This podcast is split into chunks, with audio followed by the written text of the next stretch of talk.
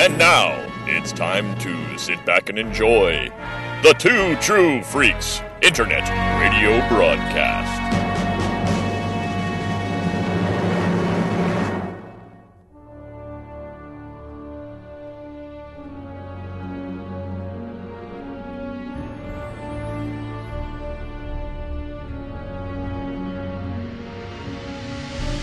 Red alert! All hands to battle stations! Engage.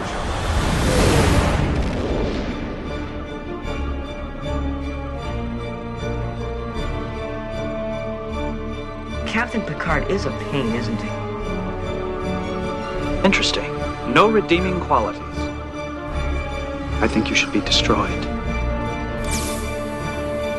The great Captain Picard of Starfleet falls to earth. Go back. Thou shalt most certainly die. Protect yourself, Captain, or they'll destroy you. We are dangerous.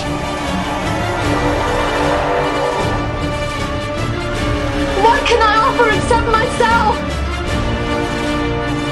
Can we just get down to it, please? Get us out of orbit! One minute to auto-destruct. No!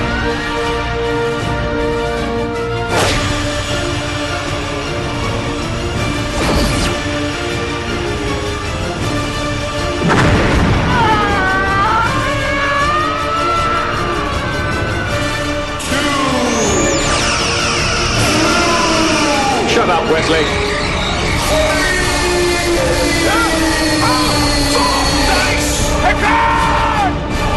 We're through running from these bastards. Perhaps today is a good day to die.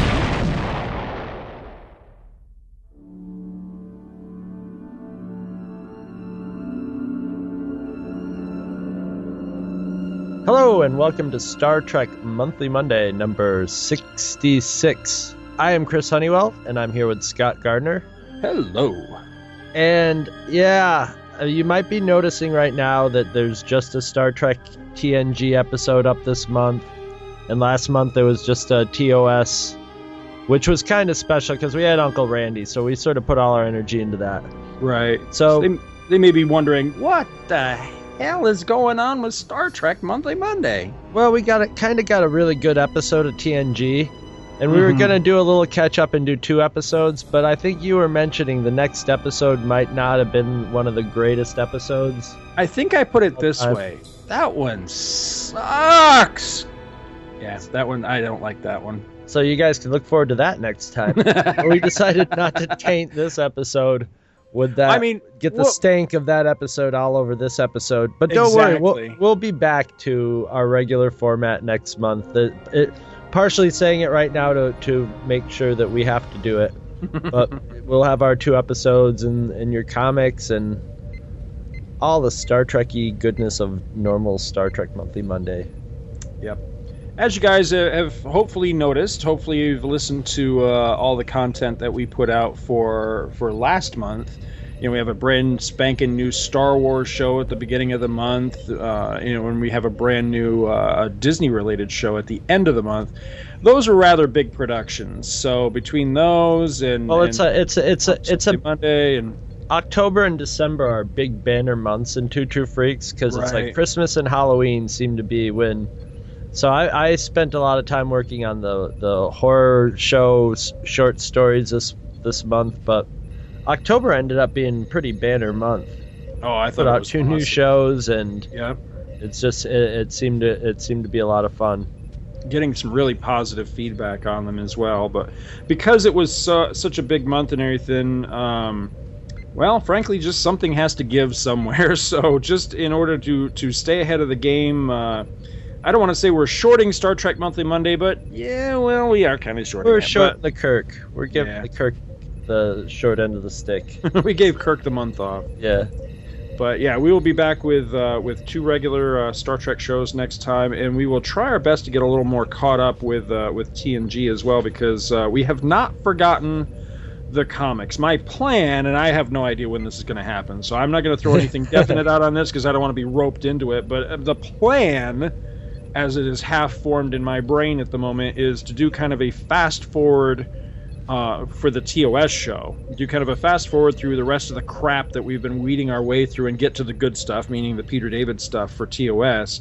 For TNG, uh, it's just a matter of I, I want to sync the shows back up because that was the nice thing about how we were doing the TNG uh, comics is that we were pretty much synced up with the close, show. Yeah, they were running parallel. And How long you can keep that up, you never know. But yeah. Yeah. as long as we can, it would be nice. Yeah, so it, it's just a matter of figuring out, okay, where are we? Where should we be? And all right, now let's maybe we'll have to do a little bit of of a fast forward on that as well, or maybe just like one comic centric episode to get us Right. back, you know, in perfect sync or whatever. But we'll we'll figure it all out. We'll get it all hammered out eventually. So look forward to that. But uh, you said you had a little bit of uh, Star Trek goodness to bring to the uh, to the episode here at the beginning, right? I did. I went to a uh, garage sale in Pulteneyville. and I've talked on Comics Monthly Monday on a couple of the comics I got there, but I did get a stack of Star Trek magazines from the early, you know, 1992 to 94 type era.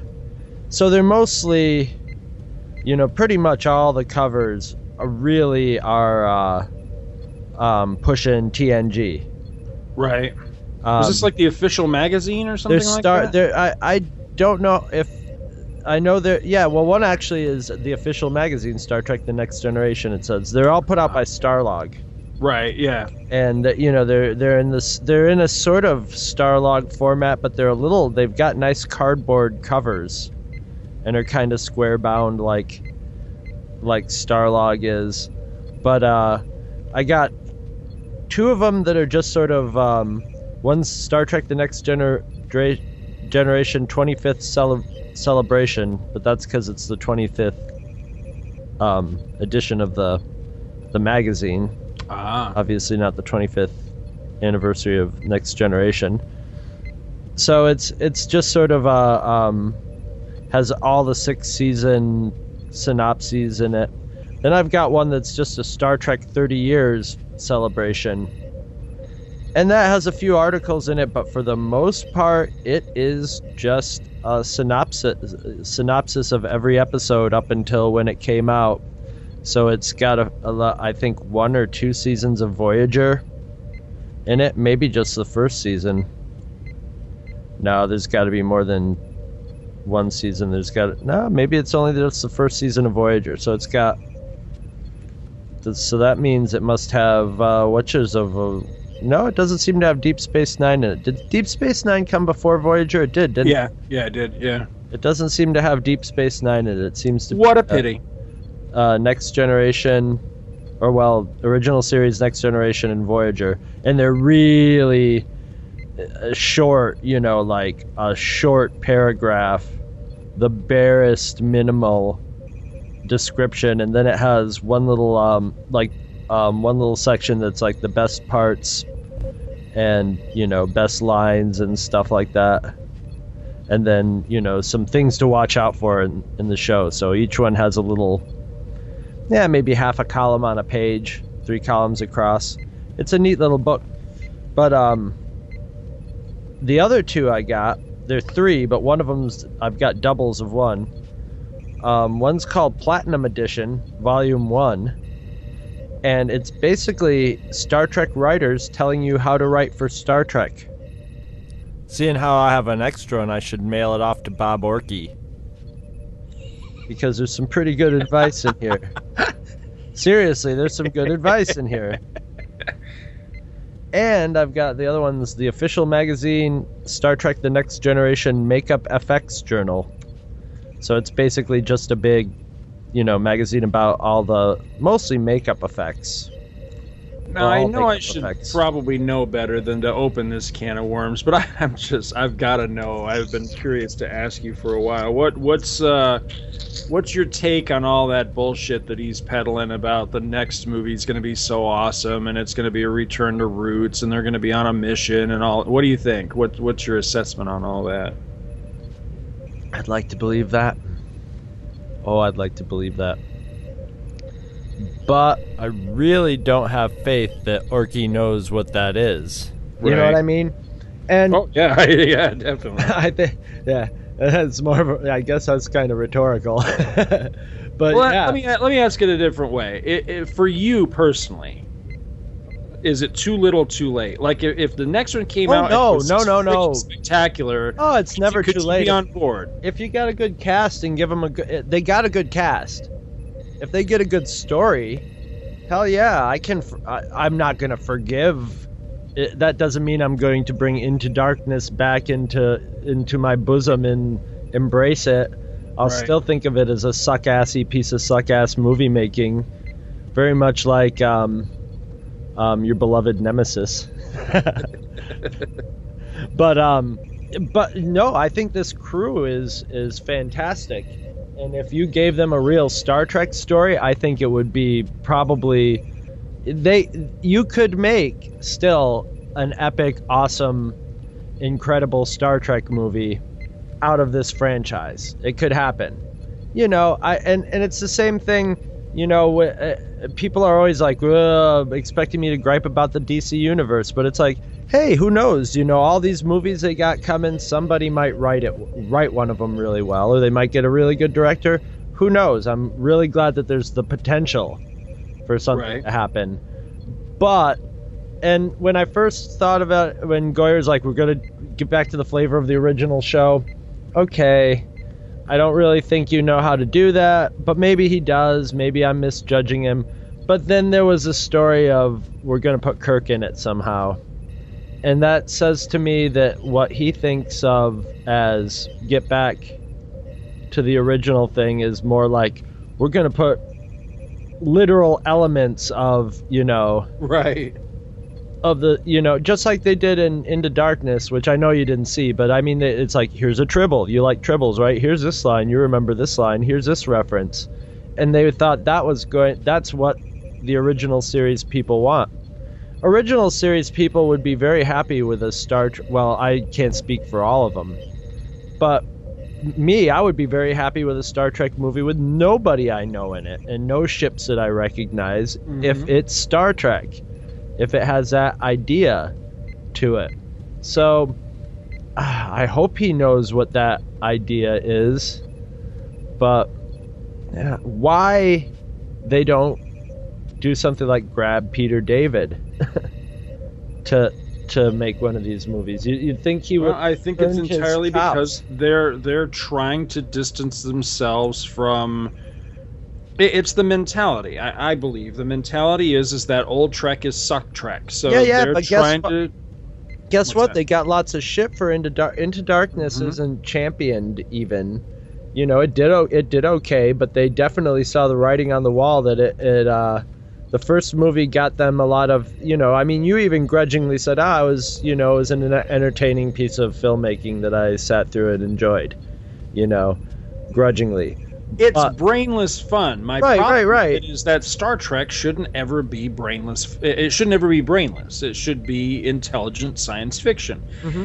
With, with one caveat, I, I will I will back off that statement in the aspect of I think you could get away with a brainless Star Trek movie when it's like your fourth movie, you know? Right, Because like right. look at look at the original Star Trek movies, the motion pictures.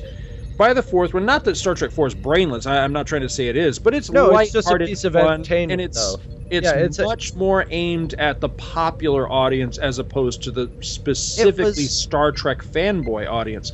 So after a few t- uh, few times, you could get away with a movie like that, but leading off with an idiotic actioner, that's not Star Trek. Well, the And thing about an idiotic actioner is is it brings in the box office Uh, but it doesn't make it, it doesn't yeah but even though the, pe- the, the the all the people that went to see it went to see it because ah they were in the mood for a space blast 'em up movie right. they're not good they're not they didn't come out of it like star trek yeah you know i'm sure there were a few a percentage but you know it's not making it's not going to make converts it's not going to spark the same part of the mind and the soul that star trek you know original star trek can spark by you know just a, a few words or, or or one scene you know Mhm. of that comes from decades of earned you know characters and stuff like that but yeah, they're they're they're it's it's uh, similar to, and I hate to say this because I don't want to start no shit, but it's like Man of Steel. Is is Man of Steel did good at the box office? It made a lot of money, but I don't know if it made any diehard Superman fans like, you know the. You know, I think it, it provided a good time at the movies for for the people who are non Superman fans who are like, I'm just gonna go to. It's a superhero action movie.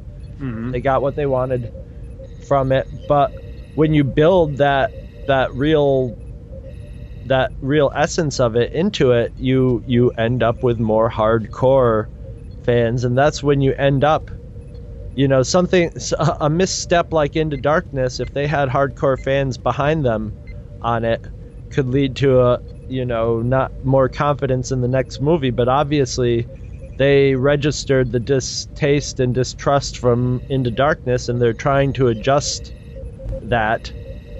So, yeah, I.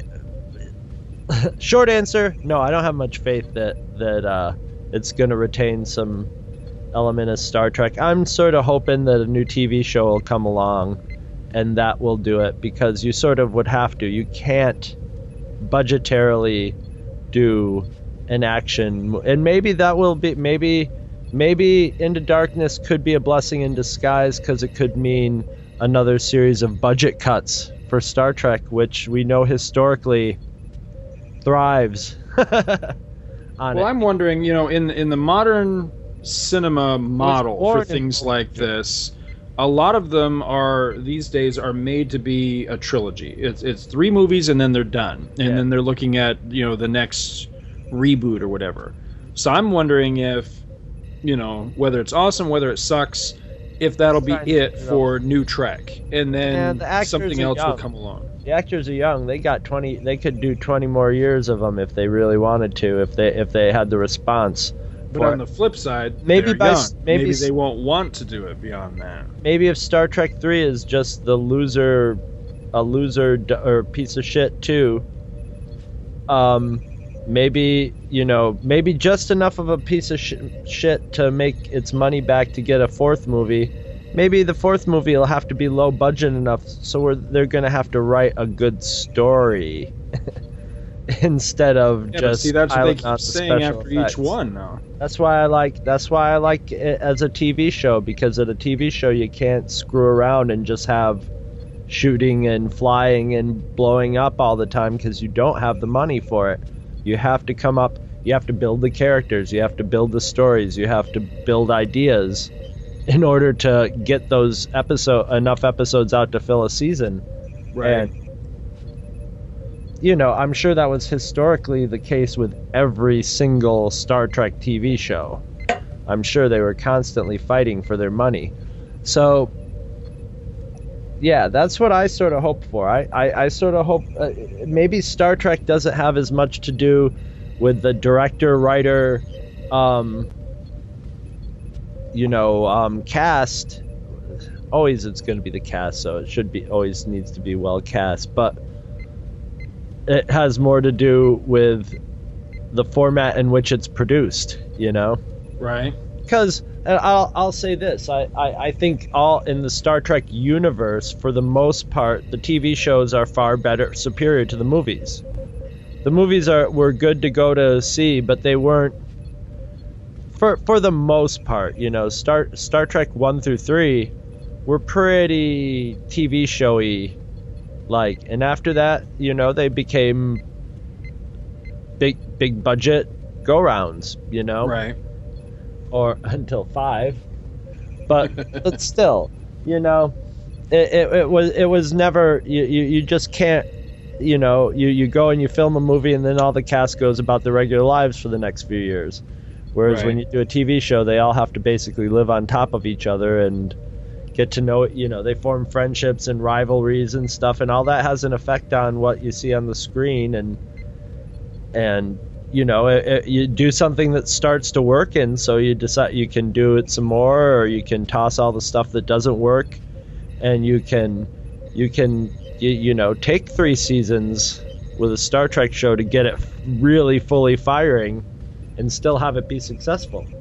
So that's what i'm hol- holding out for. I'm holding out for they're gonna re you know if they realize the the the whole rumor that there was going to be a Star Trek series on Netflix was one of those things where it's like okay that's a good rumor I like that rumor to go around because maybe it'll plant an idea in someone's head because that would be a great thing Right. and I think it would be huge. I mean, for Christ's sakes, Star Trek.com has every Star Trek episode on.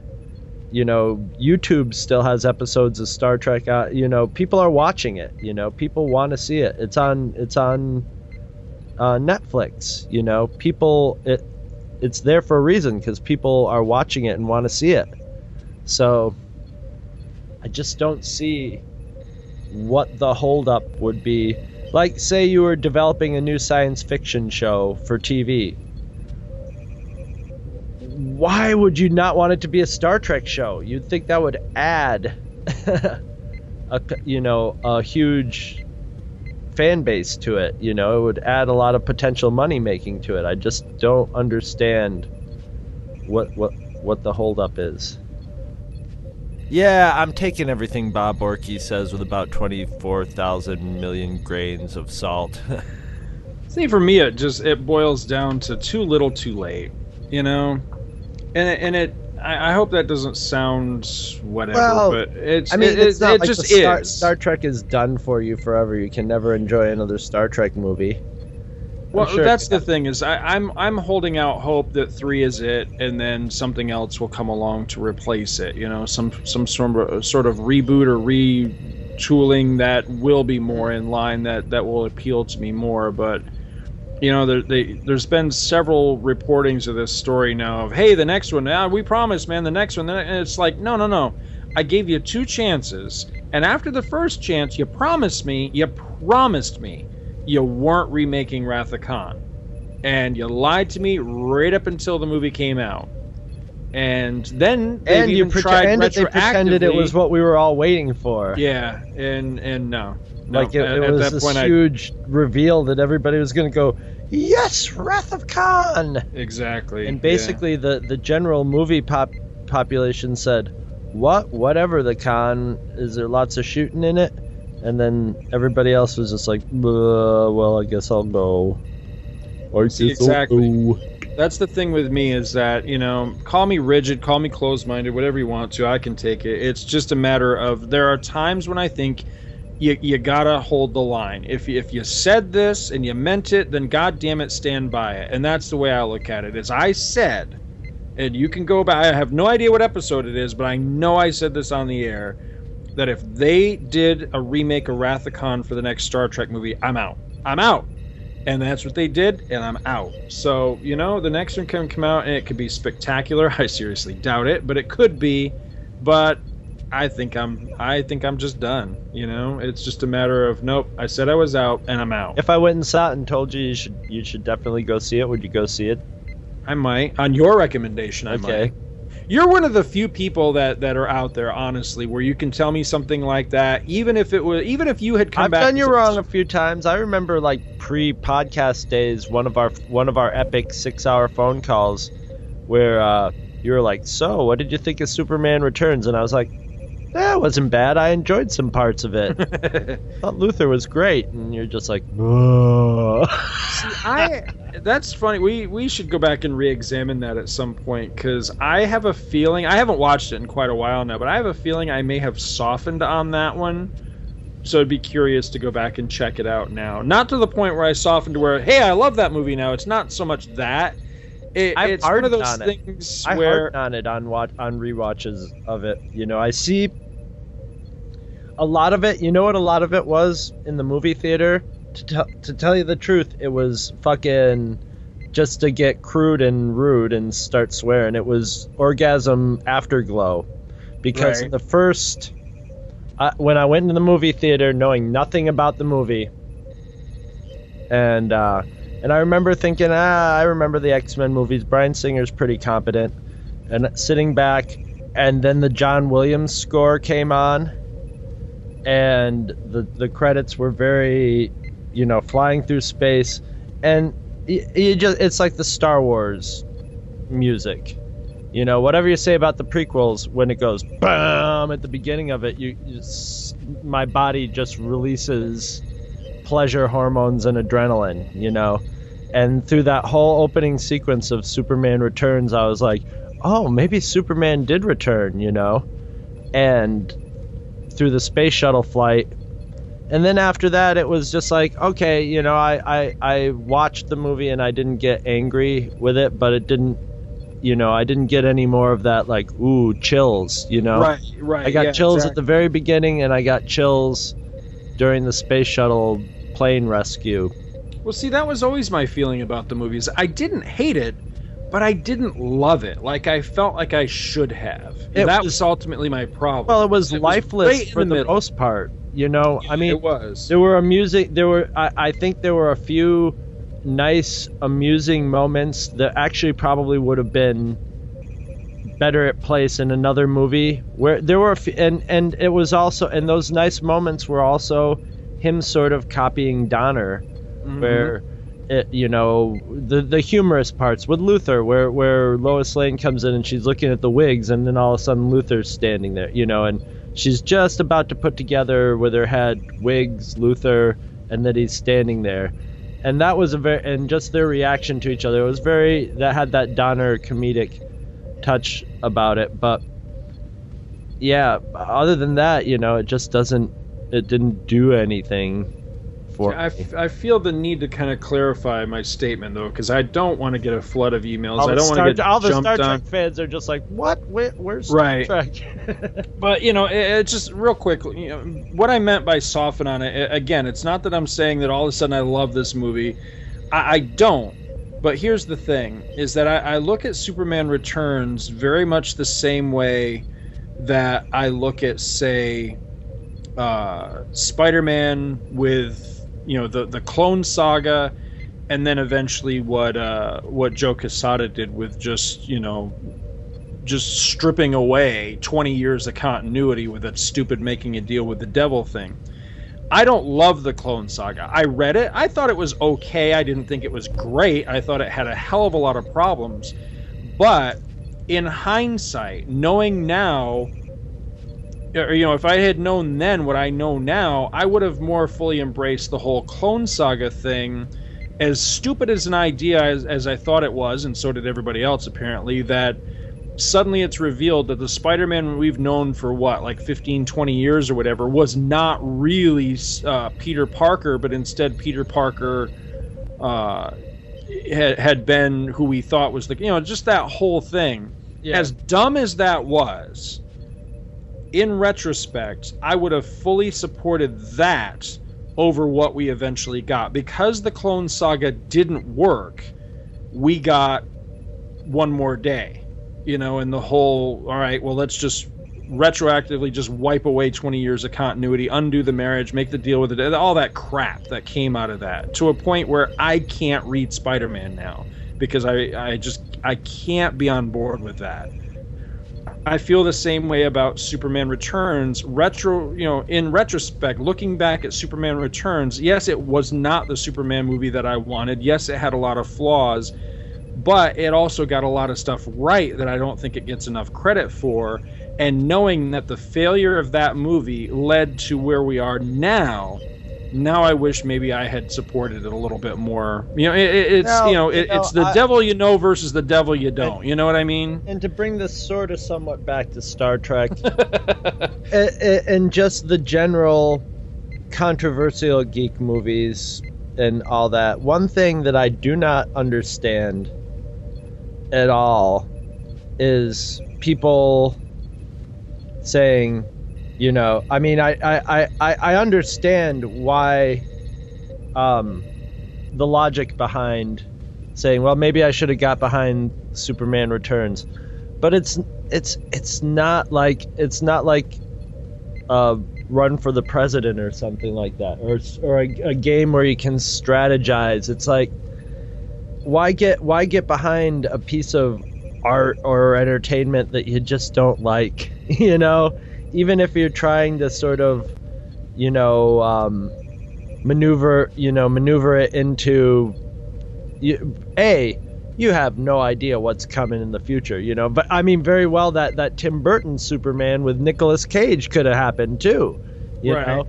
I mean that if who know it's the butterfly effect. If you if you nudged one way, you could have gotten something even worse, you know. I, Right. I, I think with at least Superman, he's so iconic that you can reboot him a million times and whatever or by the time they start incorporating him into the DC universe and and all that it'll be out of the hands of single directors you know he'll he'll just be a character that can and different directors will be able to get their hands on him and mold you know if one if one director gets a hold of a movie that has Superman in it and puts a portrayal of Superman in it that all of a sudden everybody loves they're going to pick up on that and work with that so it's still uh, you know everything could still go back into a direction that you like or a direction that you mostly like or you know or is more like it Right. even Well, see, So- I, I think there's a greater chance bringing this back to Star Trek. I think there's a much better chance and greater chance of that happening with Star Trek. Star Trek's a whole sooner. universe instead Right. of a single character so Right. there's, I- I there's just think that- infinite possibilities I think where we are at now, headed into the third movie, and again, just using current uh, Hollywood models, with the third movie kind of being the make or break, or are we going to continue this, or are we going to reboot it? I think that uh, there's a much greater chance that we could see a retooling of Star Trek a hell of a lot sooner than we're going to see a retooling of you know some of the other franchises that I think are being I- mismanaged at the moment. I tend to think after Into Darkness and the fact that it's Robert Orci directing rather than J.J. Abrams that there probably will be a significantly smaller budget. I don't think they're going to take the risk with Bob Orci that they're going to take with J.J. Abrams. I know critically it was it was incredibly mixed and, and very much on the on the unfavorable side, or at least that's my impression. But financially, was the movie not a success? Because I thought it still did Into pretty Darkness? well. Yeah. Oh, no, it made good money. No, Yeah, it did good. That's what I thought. It did good at the box office, but the first movie did really good at the box office.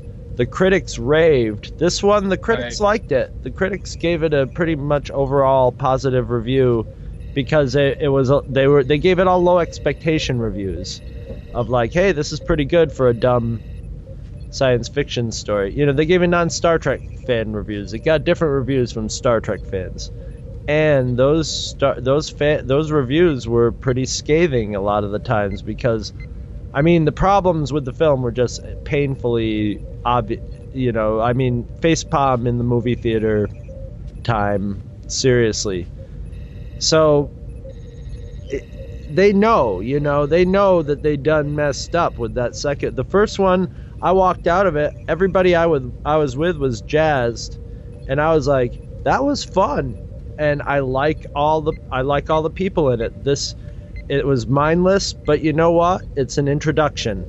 Now we know everybody.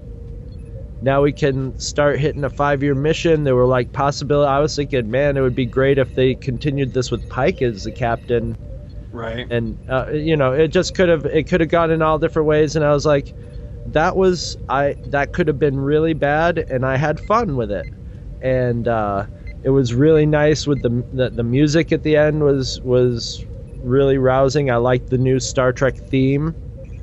I thought that they came up with a very Star Trekky, you know, fit right in theme, and it worked right in for me. And then Into Darkness took all that goodwill and just spent it, you know, just tossed it right out the window about 40 minutes into the film, 45 minutes into the film. The first 45 minutes are like pretty similar to the first film in acceptability.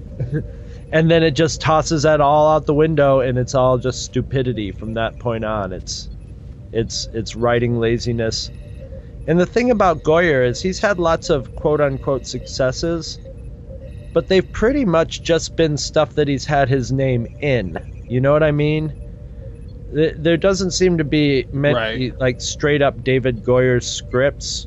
Right. It's like, ah, David Goyer did the third draft of this with five other people and blah, blah, blah. So he's good at getting his name on stuff. But when you start seeing stuff that he was like directly like written by David Goyer, it's usually some really crappy movie.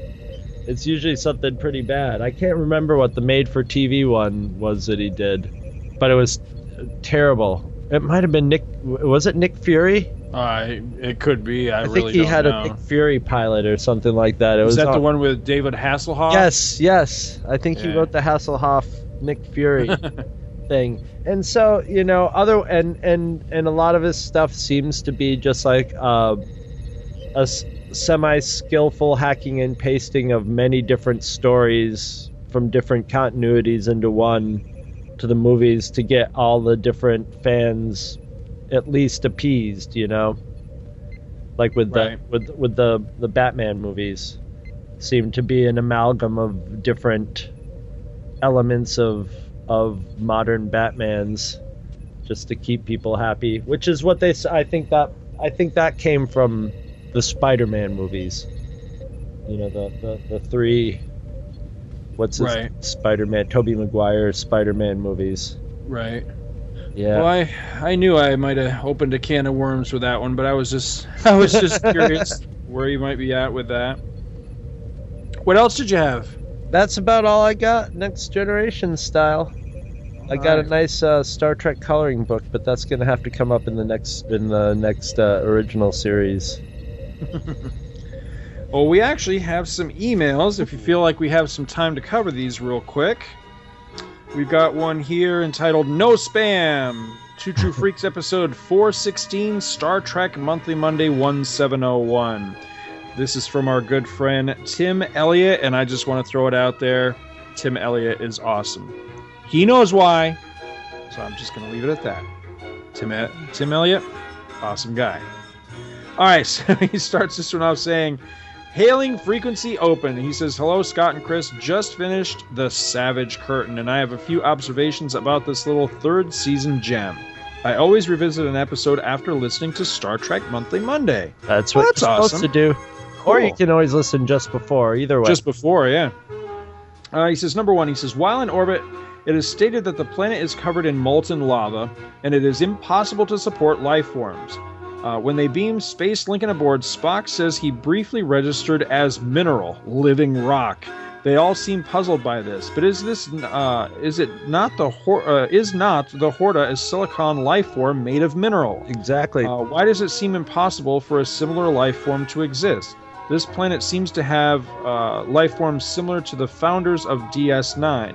There are no individuals, just a mass of beings merged in uh, one large pool of lava. See, that's kind of my problem, and, and this is not just Star Trek, is you have to remember the era that this came out. During this era, when this show was being made, there were no reruns. So they could play a little fast and loose with these things so that when you watch it with today's mentality where everything's out on DVD or Netflix or YouTube or whatever, you watch the episodes and if you especially if you sit down and like binge watch them, you can drive yourself crazy going, "Wait, wait, wait, why don't you remember last week when this happened or, have- or you know in the last season when that happened?" And it's because they were almost betting on you not remembering the finer details. Well, You know they what I had mean? all these writers who had to write the stories in and out of sequence. They were writing, you know, Yep. given and then rewritten or whatever, and they were given a general, you know, overview of the stuff they had to know. But you Right. can't, you know, you just can't memorize every detail. And that was, I mean, I'm sure the stuff that they gave the writers to you know, make sure all their continuity was in line was nowhere near as exhaustively informative as like any minor wiki you would find right, yeah. these days. So yeah, that how that you know some Joe Schmo writer who wrote the Savage Curtain just could you know probably didn't read. He, they might have given him synopsises of all the shows, but to remember that the Horta was a silicon based, you know, Right. and there were no Star Trek fans, and he it was just somebody. He was like, "I got a job on this show, and here's what they want to Right. do." They don't. They didn't care. right. they they wanted to. I'm I'm sure they cared as far as like getting you know getting their paycheck for the the thing, but it wasn't like mm, I'm. Maybe by the third season, actually, possibly, but yeah, it was a whole different era, and they're pretty good with it now nowadays. Like by the time they got to Next Generation, not that they were perfect. Number two here, he says when Space Lincoln asks if he can come aboard, he asks Kirk if they still measure time in minutes, and Kirk says that they can convert to it. Since when have they expressed time in anything other than minutes, hours, and seconds? Yeah, this is one that I think we, I think we talked about that during the episode, or at least I, I meant to if we did not.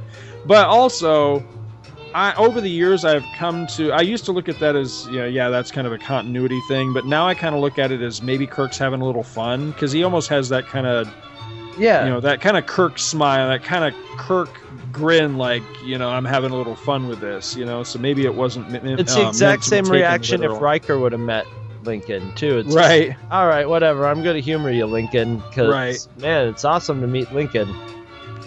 Hope this is Lincoln. says number three says watch Kirk's face when Surak is crying out. He really looks pissed.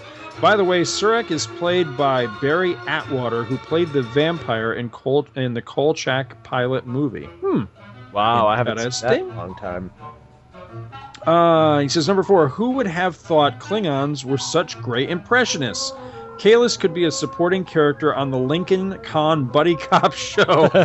they are based in Vegas, and Kahless has a uh, nightly uh, nightly club act doing impressions. He says He's like Michael Winslow. He does all sorts of sound effects too.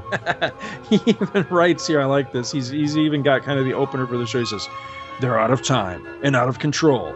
One's an ex-president, the other a savage barbarian. Together, they're history's best cops." I love it, man. I want to see that show happen. Right after the Uh, Golden Girls. All this said, I really dug the episode. I think the rock creature is well conceived, and I love his voice. Yes, I do too. He says, "When you finish with TOS, will Star Trek Monthly Monday continue with just TN, uh, TNG, or might you add DS9 or Enterprise into the mix?" I vote DS9. Well, as Says, now "Keep the know- show coming," and that's from Tim Elliott. What were you gonna say? I was gonna say, as he now knows, and if he doesn't know, um, we have a DS9 show. We do now. Yep. Yep. Listen to the prophets. Yeah, we have listened to the product. You know, to answer the question though, you know, uh, you know, it's definitely Star Trek Monthly Monday will continue beyond TOS. Oh, yeah. um, I'm not sure exactly what we'll do. I know that uh, we We could- t- discussed many times talking about the animated series for sure. Well, And- that I love. Mhm. I've been plotting and scheming for longer than I should, because I was sort of dangling it in front of the hair metal hero. But the hair metal hero and I sort of wanted to do the animated series Mm-hmm. with you too, of course. But you, the, I know, I I know how you feel about the animated series. It's like there's a few episodes that you really like. And Right. The rest of them are sort of like in the same category as maybe the uh, Gold Key comics. Right. So, so you know, but that's I mean that's that's almost like a mini series, you know. Right. I think there's what two seasons of that, Right. and uh, but yeah, we could either. I mean, we we've discussed many things like we could work on going through um, the next generation faster. Right. Or we could we could do the next generation and just plop like maybe Voyager in, where um, the original series was, and start working Right. through Voyager. There's a lot of things we could do. There, there are. I mean, I, I had several ideas. For one, you have to remember that you know there's there's an infinite number of uh, of Star Trek comics, you know, TOS based comics that are out there. We could do that alone for years. Oh my god!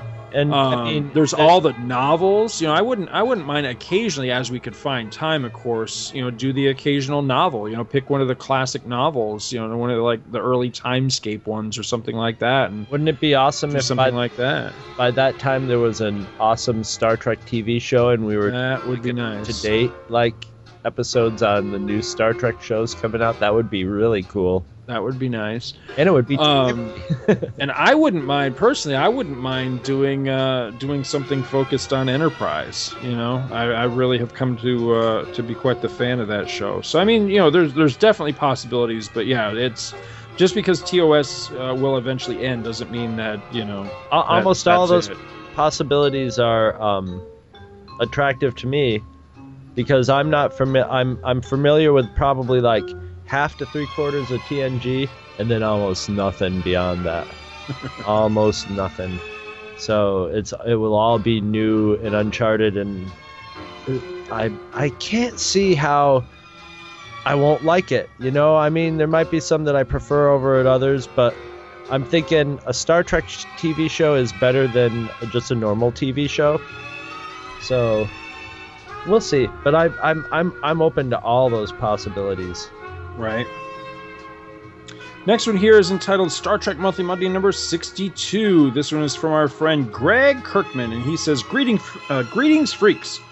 Over the last two months, I've finished reading the first volume of DC's Star Trek and look forward to hearing your coverage of the remaining issues. The Peter David run at the end of the series is entertaining, but I think I'm in the minority when it comes to not appreciating his writing style as much as others. Many of his stories, Trek and otherwise, feel too jokey, wink wink, and hey, look at me, I'm writing for my tastes. Uh, also, and I know this is an unpopular opinion, but I think The Incredible Hulk was totally sent off the rails by his run. I enjoyed the run's first half up to the point where the Hulk, uh, Hulk's personas merged, but the constant psychobabble and multiple incarnations of the Hulk have completely destabilized and overly complicated the character. It seems like there's been a different Hulk every month for the last 20 years, and I don't think that's a good thing. The whole point of the character is that he represents the raging fury that dwells within all of us, uh, so he's a lot less relatable if Banner was already a nut job with daddy issues and multiple personalities years before the accident that physically transformed him into the Hulk. you know, I, I don't disagree with you, Greg. Uh, I think you make some uh, some very interesting points. I uh, you know, I I'm sure I've told this story, so I don't want to waste time going back into it here. But I famously quit the Hulk during Peter David's run, not because of Peter David actually, but because uh, there was there was something that big that they were leading up to in David's run in the in the first half of David's run, and then they copped out of it with a stinking fill-in issue. So I just quit the book cold turkey. And I think one of the reasons I never picked it back up, beyond the fact that I was holding a grudge and said I'll never buy the Hulk again, was that after that delineating line, when I quit, is when they got into the intelligent Hulk, where Hulk uh, retained the brain, the brain of Bruce Banner became like like basically he was he was a scientist, but he was the Hulk in physical form. I, that just never really appealed to me. I'm with you. I like the raging monster Hulk. Yeah. So yeah. I you see. I can. I've never read Peter David Hulk or Star Trek. All I know is we briefly met him at Dragon Con, and he was just the nicest guy. Oh, he's a hell of a nice guy. Yeah. So, so that's And how I, I'm, biased. I'm biased towards him just because I met him, and Right. it was like, oh, what a down to earth, happy guy, you know. Well, make no mistake, I consider myself a Peter David fan. I greatly enjoy his Star Trek stuff, but again, just because I'm uh, I'm a fan of somebody's writing doesn't mean that I'm slavishly devoted to all aspects of it. There were things he did with the Hulk that I really liked. There were other things he did with the Hulk that I was like, eh, I don't know about that. So. Uh, but I definitely see uh, the points that Greg's making here because some of the, the thoughts he has here, I had the same kind of thoughts myself on the whole thing. Is why can't it just be simple? Why can't it just be that he got bombarded by gamma rays and now the evil part of his, or not evil, but you know, the, the raging monster side of his psyche comes out when he gets mad? Just keep it basic. Why does it have to suddenly develop into this great big overwrought thing of the Hulk is actually a manifestation of his child abuse or whatever? And it's like, really? I, I don't need to go there. So. Oh Jesus! Uh, he continues here. He says, Anyway, I also managed to snag all five Star Trek The Key Collection trades for a mere $25. Nice. Holy shit, dude. IDW is currently gearing up uh, to reprint the Gold Key series in an expensive hardcover form, but I couldn't resist the deal I found. The Gold, Sea, uh, Gold Key series is an interesting little part of Star Trek's history, and the novelty of just how wacky and off model those stories are amuses me greatly. If you guys are I ever feel. hard up, says if you guys are ever hard up for a new segment on Trek Monthly Monday, I humbly submit that get Chris to read a goddamn Gold Key Star Trek comic would be a lot of fun. Well, you see, this would be this would be a this would be an opportunity for a role reversal on that one, sir, because I'm the one. I I have um all I need is the last actual gold. There were, I think, there were only four gold key collections that I think so. Yeah. that they compiled all of them. Talking the Uh, trades, but- right? yeah, they were called. Uh, yeah, they were called the Enterprise logs. The and I- logs, there were yeah. four of them. And the first two were given to me by you. Remember Mr. Jones in middle school? Mr. Mr. Jones. Not Mr. not, Jones. Yeah, not yeah. Deaf Teddy Jones from high school, but Oh, okay. No, that's what I was thinking. Mr. Jones in middle school. He's Uh, kind of a kind of a chunky fellow, right? he's chunky and he was younger, and he could be, right, he I could must be pushed to violence. Of it. You know, he was. Yeah. Okay. Yeah. All right. Yeah. Yeah. That's the guy where he used to drink on the lunch breaks and stuff, right? Yeah, yeah, yeah, a little bit. Yeah, I'm sure. Yeah, he kind of seemed like maybe he one day he'd snap and like kill his family kind of guy. well, that's how I. Well, he. I don't know. He might have been like. He's a quiet guy, kept to himself mostly. Yeah, he might have been like uh kind of hippie pot smoker, but like I, cut don't, his I think maybe we're talking about two different guys. I think the one I'm thinking of might have been middle school Mr. Jones. This was middle school, Mr. Jones, is who I'm talking about. Oh, okay. All right. Well, yeah. All right. We're talking about the same guy then. He was All just right. kind of. He was sort of built like our fr- our mutual friend Vargas Pike. yes, Kind all of right, stocky yes. guy. He was probably in his mid 30s, Yeah. and uh, and I can, you know what? I I just distinctly had a flash of memory of reading the Jawa Express issue of Marvel Star Wars in his, uh, I think it was in study hall or detention or something one time. and he paid it, and he would pay attention to what you were reading, yeah. and like, and and that, and I, he knew I was a science fiction fan, and he went over to his, you know, box of books and pulled out those two Enterprise logs. And I probably think maybe he might have been doing a little drinky drinking, you know, to feel like, hey, help this kid out, and and told me take him home, they're yours, and it and they were the, and I was just like, you know, and um, and then I've gotten the third one over eBay. I, I'm just waiting to find them on the cheap. The fourth one, I'm waiting until I can find it for five or six bucks, which I will. Right. Eventually, I don't really care what condition it's in. I like them kind of beat up. they deserve to be beat up a little bit. They deserve to They're have the very shit. bad. They've been very naughty. Those comments. He continues here. He says, By the way, Scott, I agree with you that the notion of the Magnificent Seven is something of a myth. Doing a bit of research, I've come up with the following list. This is why I love our listeners. So listen to this Cat's Paw, who mourns for Adonis.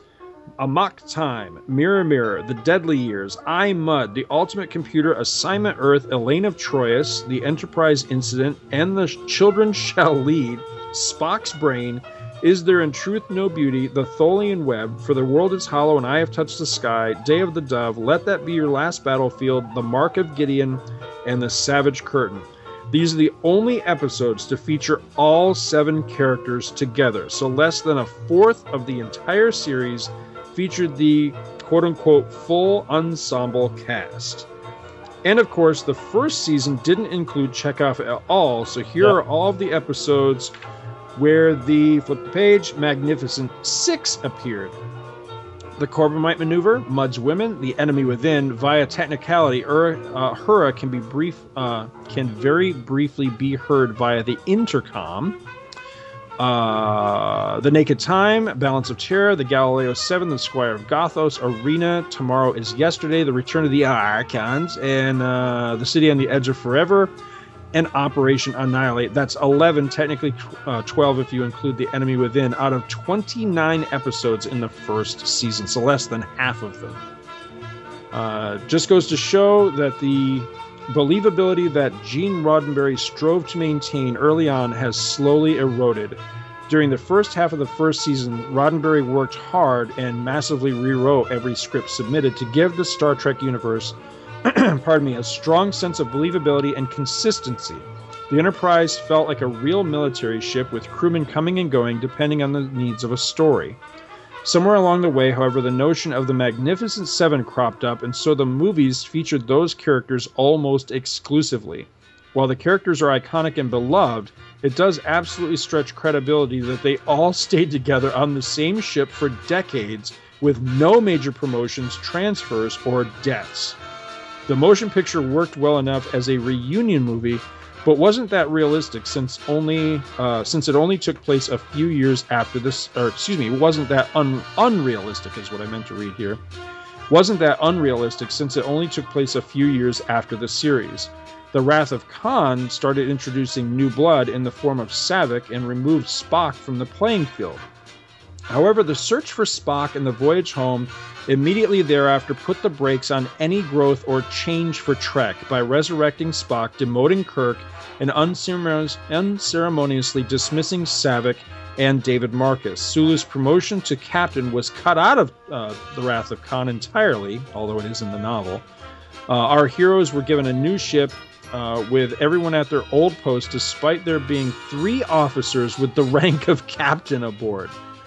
In a way, New Trek seems almost like a natural evolution of the unrealistic fan think that's crept into Trek over the decades, except now it's more bad fanfic than anything else. Thanks, Greg Kirkman. And dude, I, I you know I completely agree with that. I think that's one of the reasons I, I've always, you know, when I was a kid, I used to look at uh, you know, in the in the early days of the Star Trek movies, I used to look at two, three, and four as kind of like a trilogy, and and that mentality is still out there in a lot of ways. That two, three, and four are, are this great little trilogy, but in a lot of ways, I kind of look at one, two, and three as Yeah. being the trilogy, really.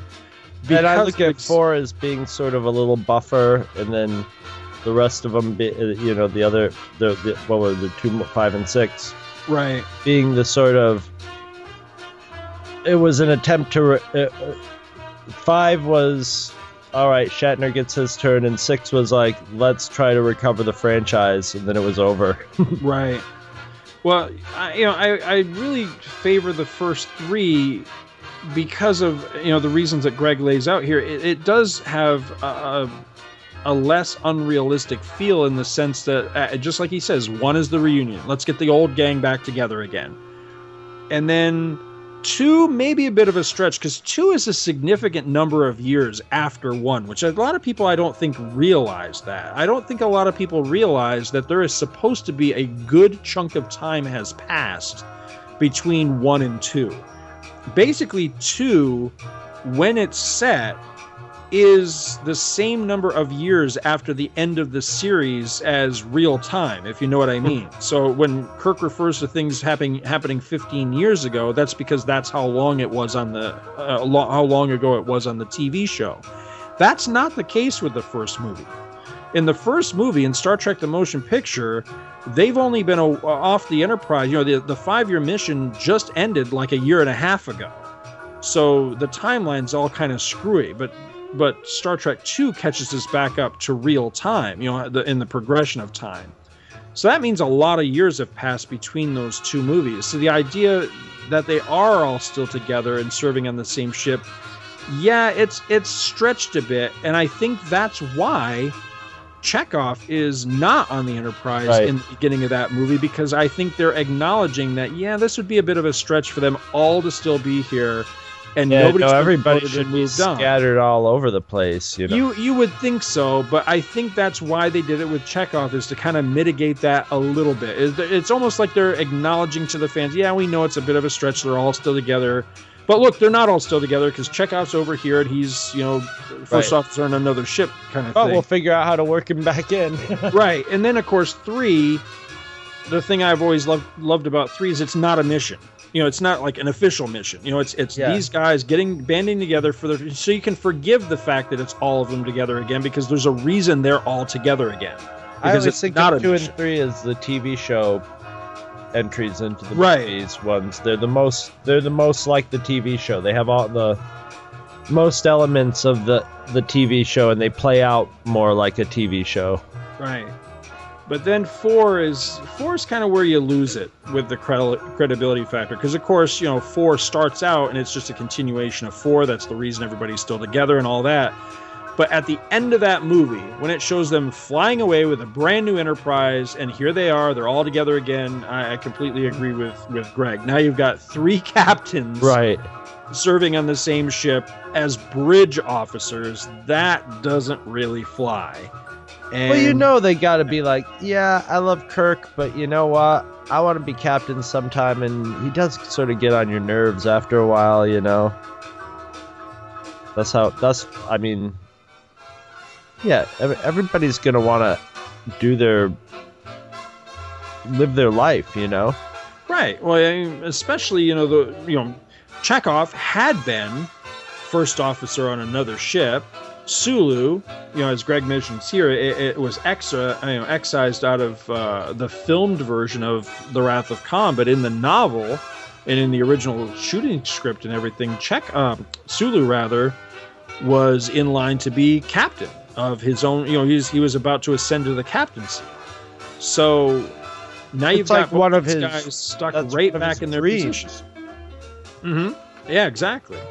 Plus, it, it just you know it probably wouldn't annoy me so much, but it's the fact of at least on the old show, you would occasionally see other people in those positions. In the movies, you don't. Once Ilia bites the dust in the first movie, that's it. Then it's Sulu and Chekov, man, all the time at the and it, that's just so unrealistic because they've got to take a break sometime. Well, You know, in that position, other- you would think you would always have new guys coming in. That would be a like. I figure that is almost like an entry level position on the bridge. You know, Right, yeah, exactly. you've reached a level of skill and talent to get onto the bridge and responsibility, and then you're driving the ship by the captain's orders. But you know, you're on your you know you're on your way somewhere. You know, Mm-hmm. almost everybody on the bridge, usually except for the captain, should pretty much be in that position.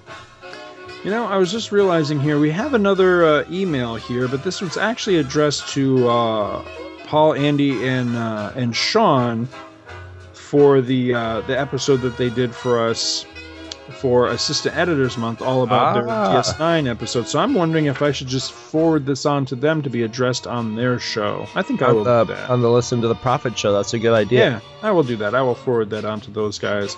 Last bit here is uh, just to mention this is a, just a quick little link that was sent to us uh, by our good friend Mei Yi Chun, which you know we haven't heard from Mei in a long time. So uh, thank you for writing in, Mei. And he just he sends me a link here. Uh, there's a, a new book that came out. Of course, this uh, email is a little bit uh, a little bit old now. This is from back in August, but uh, it was a link here to uh, it says first look Return to Tomorrow book on making of Star Trek the motion picture coming this fall. So I'm gonna have to look into that because again, huge Star Trek the motion picture fan, Yeah, a little bit. and uh, yeah, I would really like to check into that. So cool. So thanks for the uh, for the link, and it's nice to know that you're still out there, buddy. I I like hearing from you. So don't be a stranger. But that's pretty much it for this time around. Uh, do we need to take a break or anything, or what do you? What do you oh, I'm do? ready to go. All right. So let me dig off the shelf here my Nitpicker's Guide for Next Generation Trekkers. Yes. And I'm going to find my synopsis eventually. Here we go. All right, so this episode for this time around is the Star Trek The Next Generation third season episode called Deja Q. Next time on Star Trek The Next Generation, the evil minded Q is back and desperate. What is it you want, Q? Sanctuary on this ship. His powers have been destroyed, Help me! leaving him a mere mortal. Ah! Just one of the boys, eh? Now, alien forces are out for the kill, and only the Enterprise stands in their way on Star Trek The Next Generation. The Enterprise begins with the crew. Wait, I'm sorry. The episode, rather. Let me start that over. The episode begins with the crew of the Enterprise attempting to help Riel 4. The planet's moon has lost orbital velocity and threatens to smash into the planet. Suddenly, Q appears, claiming that the other members of the Q Continuum kicked him out and stripped him of his powers. Since he was no longer all powerful and eternal, the Continuum allowed him to choose the form he would take for the rest of his life. Now, why he didn't choose the Stay Puft Marshmallow Man is totally beyond me. Uh, Q chose human, of course he did. Skeptical of Q's claims, Picard orders Worf to take Q to the brig. Picard uh, suspects Q of orchestrating the coming disaster on Bre'el 4. The crew continues to work on the problem of the moon. Q provides uh, Picard, or excuse me, convinces rather Picard that he can help. Even though he no longer has his powers, he does possess knowledge. Picard acquiesces and releases Q from his cell. Meanwhile, a cloud of ionized gas approaches the ship. I hate when that happens. I was gonna say this happens a lot, actually. It is the Calamarain. Oh, that's what I'm going to call it from now on. Every time I cut one, it's going to be the Calamarain attacking. Mon Calamarain. uh, just one of the many species that Q tormented over the centuries. They have come for revenge. Picard realizes Q's real motive for choosing to be human. Q knew that Picard would protect him. Ah. With Q's help, LaForge and Data invent a plan to push the, mu- uh, push the moon back to its original orbit. During the attempt, the Calamarain attack and almost rip Q away from the ship. Data saves him, but is injured in the process.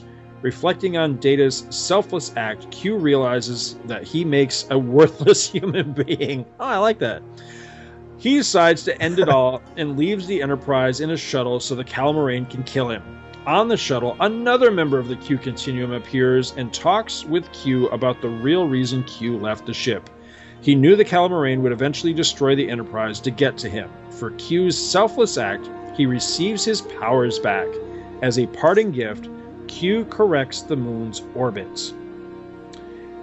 And that's it. And it does not mention the other thing that Q does, which is uh, he gives Data his first taste of real emotions by uh, giving him a good, uh, good belly good laugh. belly laugh. Yeah, which I like. What do you think of this episode? Well, I think that um, the the um, synopsis gets it on the surface, but I don't think that was going on. I think what really ha- what happened in that episode was when they asked Q Q asked to be a human because he knew he could manipulate. He knew not just it wasn't as simple as like oh they'll protect me.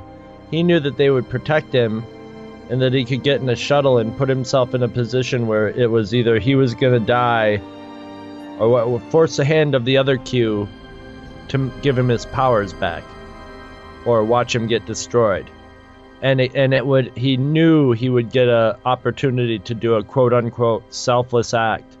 Cuz you can see when the guys when the other Q is is batting it around in his head what, what was it Corbin Bernsen or whatever his name is? Yeah, but is batting around and it's like, all right, you you know, Q knew that that's what the, the guy would decide. It was sort of he sort of forced his hand and he was sitting there like, mm-hmm, he's gonna bite, yeah, okay, and but he was playing humble, being like, ah, yes, I guess it was a little, self, you know, pretending not to want to admit that he'd done a selfless act.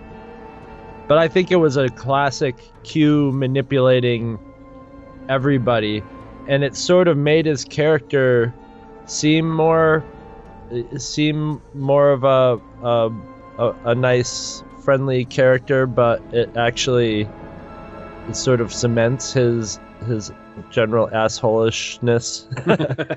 I, I, lo- I love this episode. This episode is i remember seeing this when it first came out or around when it first came out. Or it could have been syndicated but i remember seeing this one and going at the beginning of it thinking hmm, maybe they're getting a little they they're feeling like they want to shake things up a little bit and Q's a popular character and I thought this was going to be the episode where they introduced Q into the weekly routine, you know. right, right, yeah. Which it at the same time was very attractive to me, but it was like having Q on the ship is almost definitely going to dominate, you know, a lot of the stories just by nature of his personality and where he comes from and the fact that he's so so I was afraid that it might become like the Q and Data show.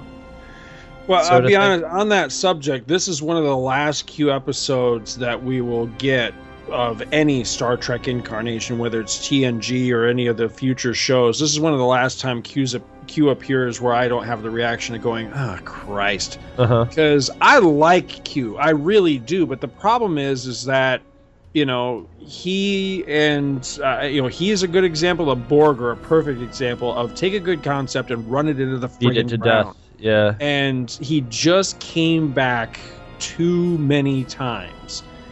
But this, you know, thankfully, I'm not talking about this episode. This episode works. I like this one. This is one of my favorite episodes of the entire series, and I think it works uh, for two big reasons. I think that that Q uh, is very human in this. He's very believable in the role. I mean, you know, John de Lancie's just a great actor, but Yeah. he really sells the role in this. Plus, I like the fact that you, along with Picard, you're you're not really sure. I mean, because Picard makes be. some really good points of is this all just a put on? Is is this just a test? Is he just playing with us? And I can remember the first, you know, time watching this episode having that same reaction of "Don't buy it, Picard." It's you know he's just pulling your leg kind of thing, and that's why I love the scene between uh, Guinan. Oh, and yes. She stabs him with the fork. I just One of my favorite great. scenes in, in, in the whole run of Next Generation is that scene. Mhm. That and and what I love about that is it's one of those little things where it adds so much to Guinan's character, Yep. but it's all in your imagination. It's mm-hmm. just a few. di- You just know. It's just like okay, Guinan is on some kind of level that's close to the Q because there's some mutual respect there. He's mm-hmm. not screwing with her, you know. He's watching her like she was a like a a you know a lioness or something. You know, he was Right. he was she and she was enjoying having him at her mercy too, and and and she was riding a fine line of being kind of like evil and threatening, and just giving him some really good advice. You know, blunt advice. It's just a great scene. I agree. You know what's funny is uh, I don't know that I ever caught this before, but I caught something in this episode that just made me laugh. And my wife was actually watching this with me, and when I saw the part and I had the reaction that I had, she she said the same thing. She goes, "Yeah, that's not right." It's the part where uh, Q's been thrown into the brig, so he's kind of just you know chilling out in the in the jail and everything. And Picard, the, you know, there's there's a commercial break. We come back from commercial, and the show starts right in with it's a shot of the brig, right? And so you're kind of looking across the brig from the the control panel where there's a crewman and he's in a seated position, very relaxed looking seated position and the shot is across the the brig toward you know the the holding cell where Q is. Door opens up, Picard walks in, crewman that you know this is the captain walking in. The crewman just kind of looks over, doesn't have any sort of like fear in his eyes or he doesn't straighten up in his slouched position or anything and he just nods at Picard. You know, just that little head bob you would do like if you're, walking down the street and like, "Hey dude, how's it going?" and you morning, nod your head. Morning, Sam. Yeah. And Picard just kind of does the same sort of half nod thing back and then immediately goes over to Q and starts up their conversation. Yeah, maybe they're space poker buddies or something. I mean, I was just when I saw that, I was like, now, granted, you know, it, it took this many viewings to catch it, but now that I've caught it, this is gonna bug me now every time I watch this. It's like, straighten up, God damn it, stand to your feet. It's a captain. Where's the Suck in salute? that shirt. Yeah, exactly. you know, you got this this slouchy, lazy bastard, you know, just chilling out, and he doesn't, you know. I mean, I can He's imagine like cool when I was in the service, if if I was at at my post Yeah, and I'm right. just kind of half-assing it, and the lieutenant walks in, I'm on my feet, you know, yes sir, you know, you know, you got your, you know, your salute up, and you're sucking your gut in it. He's like sucking your gut. It's like, what's what's he gonna do? What's Picard gonna do? Throw me off the ship? Throw him, throw you in the brig with Q. Ah, slack asses. Bunch of slack asses on this show. It's not Anyway. your Kirk's Enterprise. yeah, I know. Kirk could walk over and throttle the guy. Can't just order ten chocolate sundaes on Kirk's Enterprise, man. Stands up for that wasteful bullshit. I only got two little moments of sloppiness though in the show. What's that? Well, three. There was um one was where did Q get his clothes? But in the commercial breaks. The commercial breaks were kind of magic commercial breaks. Right. Um you know, he, he shows up at his bed. He can't manifest himself some clothes, so someone got him dressed right up there Well, he Not- bitches about the fashion too. He doesn't so like the clothes, but Yeah. where- how did he get them? You know, on the bridge, they just were like, "Get the emergency clothes from that panel." you know what? In case of nakedness, break glass. Right, right, and um, there was um, there was another, the the commercial break where it went to commercial on the first time Q's attacked by the Mon Cal- Calamari in his in his cell, and it comes back, It's a trap. and they just sort of skipped over the whole thing of like where they figured out who they were and all that, and they just reference it. Well, you know, there's been the, these guys are. You know, so I don't know if they cut out a scene or that that was just like they just decided to be really shorthand about it. But it's like you didn't really know what was happening to Q. And the next one, it's like, okay, we figured out what was happening to Q. It's this and this and this. And it, it just seemed a little hurried. And the other one was just a really minor one, and it's uh, uh, ma- um, the computer does a little like where they mispronounce a normal word. So she was supposed to say reference. Right. She said reference. so, so it just says to me Majel Barrett was reading them off, you know. And you you know how your brain will fart on something like that too.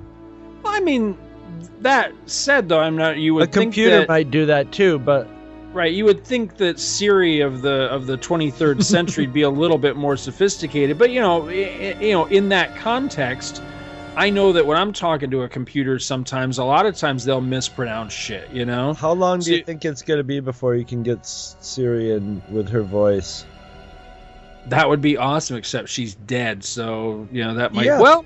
But then again, the way that uh, No, the- they my understanding, the way that they're creating Siri these days is that they've got the woman that does the voice just read all this fucking nonsense Right, and then all they the can time, yeah, and, and they take can- the pieces of it and slap it all together. So Exactly. they could potentially take everything that's recorded of of Majel Right. Barrett and piecemeal it up, and maybe they could. That would be actually be pretty cool. I would like a Siri with uh, with Majel Barrett's voice. That'd be pretty which cool. one, Next Generation or um or original series? Working. That yeah, I'd actually like that one better, to be honest with you. I, I favor the old the old Star Trek computer. Insufficient data. Or you know, the one I'd really like is the sexy voice computer from um, yes. the hell is it? Tomorrow is yesterday. yes. working. Working Captain. Here, That's That'd right. Be awesome. yeah, I saw a news story the other day that says that everything that you ask Siri gets reported back to whoever the hell makes the program. That's pretty scary because I've asked her some perverse and twisted shit over time. All goes into the database. Don't worry. Yep. I'm sure there's other people who are doing the same thing. But oh my god. Were you sort of hoping for a Starman like moment with the chocolate sundae? That was I was sort of wondering if they were gonna do a like Q finally gets something positive from being human when he bite takes his first bite of chocolate sundae. You know, what was it, blueberry pie and Dutch apple pie. Dutch apple pie, yes. Dutch apple pie. Yes. Well, we do get a moment like that with Data though in in Generations. So I guess if you you know if you had two Yeah. scenes like that, it might it might be a little redundant. But we do get that scene in Generations where he tries uh, whatever that concoction is that that Guinan has. He's like, I hate this, and then he asks for more of it, which is. I never knew exactly how to feel about that scene. It's cutesy, but it's also a little stupid at the same time. But uh see the problem with this episode this always happens to me with really really good episodes. I end up getting sucked in completely and then I don't take any notes on it. So then I don't have a, a lot to say about it like like it's you know it almost comes across like like I don't think very highly of it just because I don't have a lot to say about it, but it's actually rather the opposite. I really like this episode a Yeah. lot. It's got a good But- soundtrack. It's every. it- it's it just does, got everything. It's got very. It's got no Wesley Crusher. It's got very little Troi in it. Just now stu- one thing I that occurred to me while watching it this time was that how different an episode would this be if it took place like say in the beginning of the fourth season after the Borg come? Because you have to remember that this is the next Q episode since Q Who where he bounced them to you know, to basically he advanced their first meeting with the Borg. Now the Borg are on their way at this point, hmm but we don't know that yet, and that won't happen until the cliffhanger for the end of season three, which is coming up pretty soon. So I've always thought, how interesting would it be that you know, I mean, granted they're not exactly happy to see Q or anything, but they're not holding a, a grudge about the Borg thing. That would be completely turned around if you know, say this happened like three or four episodes into season four after they got their asses kicked Right. by the Borg. Now Q shows up. He's the whole reason that they ever had to deal with the Borg in the first place. What would that confrontation look like? But then again, I mean, he does pop back up on the ship again post uh, Best of Both Worlds, and I don't remember them really saying much of anything to him about it. So I guess maybe it was just kind of forgotten at that point or something. But I always thought that'd be really interesting that you know, you would think that Picard of all people would be really pissed off at him Yeah. about that. You know, you bit. threw us into this danger that we're now going to have to live with. You know, but I don't recall that. I, I completely wrong, I existential danger. yeah, I just don't recall that moment ever happening, which is kind of a shame. Maybe one of the novels addressed that or something. I'm not sure, but that'd be interesting one way or the other. Um, trying Didn't- to think of anything else I've really got on this. Didn't you one. didn't you think the aliens on the planet talked a little like the Neimoidians? Yeah, Especially yeah, that they one were- in the very beginning that has sort of the female voice. Yeah. But Well, they're they like look- a cross between a cockroach and a Neimoidian. Yeah. They they look like remember that movie Enemy Mine? They sort of remind me of the alien in Enemy Mine. And I also thought this was a dumb thing when um, Geordi said it'd sort of be like an ant trying to push a tricycle or an ant pushing a tricycle. It's like, why would a tricycle be the an- analogy you would pick in a spaceship? You know, I was like, do they, would they have, and, and I guess maybe they would have tricycles because, you know, it's for little kids or something, but wouldn't they have like astro cycles or something? Yeah, they'd have floaty tricycles. Yeah, exactly. Exactly, hover trikes or something like that. You know, it'd be like an ant pushing a hover trike. Well, actually, an ant could push a hover trike quite easily, have zero friction. They do that a lot, though. You Yeah. know, it, that that's the thing that. Well, you, know, you you know- talk about those little things that can annoy you and drive you crazy about Star Trek sometimes. That's one of those things is that, you know, they'll constantly refer to things like tricycles and toasters and all kinds of things that should be well antiquated by the 23rd century. Yeah. But then they'll travel back to the 1980s and act like they're idiots, like they have no concept of, oh my God, this culture is completely, you know, it's complete culture shock, and I don't know what the hell is going on. It's like, really? Right, but every historical reference they make is to within a hundred year period of where we are. right. But, um, you know, I mean, but that's something that like Roddenberry always like sort of said from the first, and it's and it's half cop out, eh, but it's not really because it's the reality of having a successful TV show. It's like, look, you know, you can't. He's like, I'd love to make this a a hundred percent realistic show of what I think the because, you know, he and and you know, I'm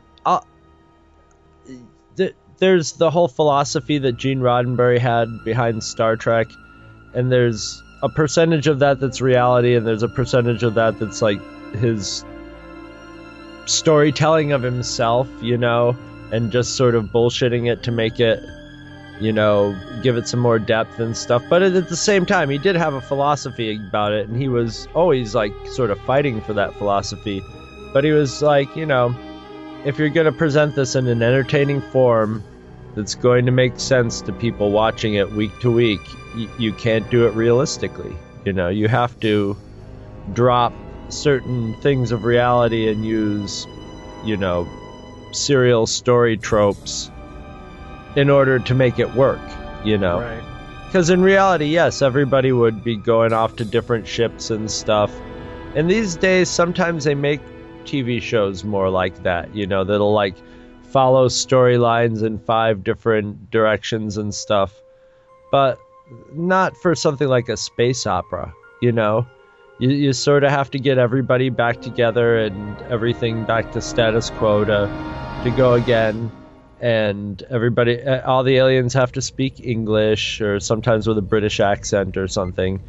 But you know so i i sort of accept that uh, in in a lot of ways in in all the episodes and in movies and stuff because they just sort of have to I'd love it to be completely realistic, but I think the completely realistic part of anything like Star Trek, and that's why it's so um, popular, is the completely realistic part of it is in your mind and your imagination. Right. When you fill in all the blanks around everything. So that leads to problems when continuity's screwed up and stuff like that, or where, you know, physics don't match up, or where they did something and then conveniently forgot that they did it the next week when it would be very convenient for them to do it again. But, you know, such as such as weekly episodic TV. If you shop at Amazon.com, please consider using the link at twotruefreaks.com to shop there. If you use this link to go to Amazon and then you shop, Two True Freaks gets a little cut of what you buy and it doesn't cost you anything extra. So you get to shop as usual and help out the Two True Freaks at the same time. Visit our website at twotruefreaks.com. Two True Freaks is always spelled T W O T R U E F R E A K S. You can email Two True Freaks directly at twotruefreaks at gmail.com. Two True Freaks and all of its excellent affiliates are available on iTunes, and you can choose to subscribe to either the entire network if you wish, or pick whichever individual shows you want to follow. We have so many shows to choose from, there's just bound to be one that appeals to your particular fandom. Just search Two True Freaks with an exclamation mark at the end, space, and the number two. You can find Two True Freaks on Facebook. Just search for Two True Freaks. If you ever leave your house and you actually have friends, why don't you tell them about Two True Freaks? If you've enjoyed our show, please won't you take a moment to rate us on iTunes? That helps others find the show too. Thanks for listening. And join us every Monday for new episodes of Two True Freaks. We were finally invited aboard one of these spacecraft, which landed near Ann Arbor, Michigan on October the 24th of 1954. This is a drawing of the craft. As I was leaving the craft, the commander, Soltec, said, Soon others of your people will be able to have an experience similar to this.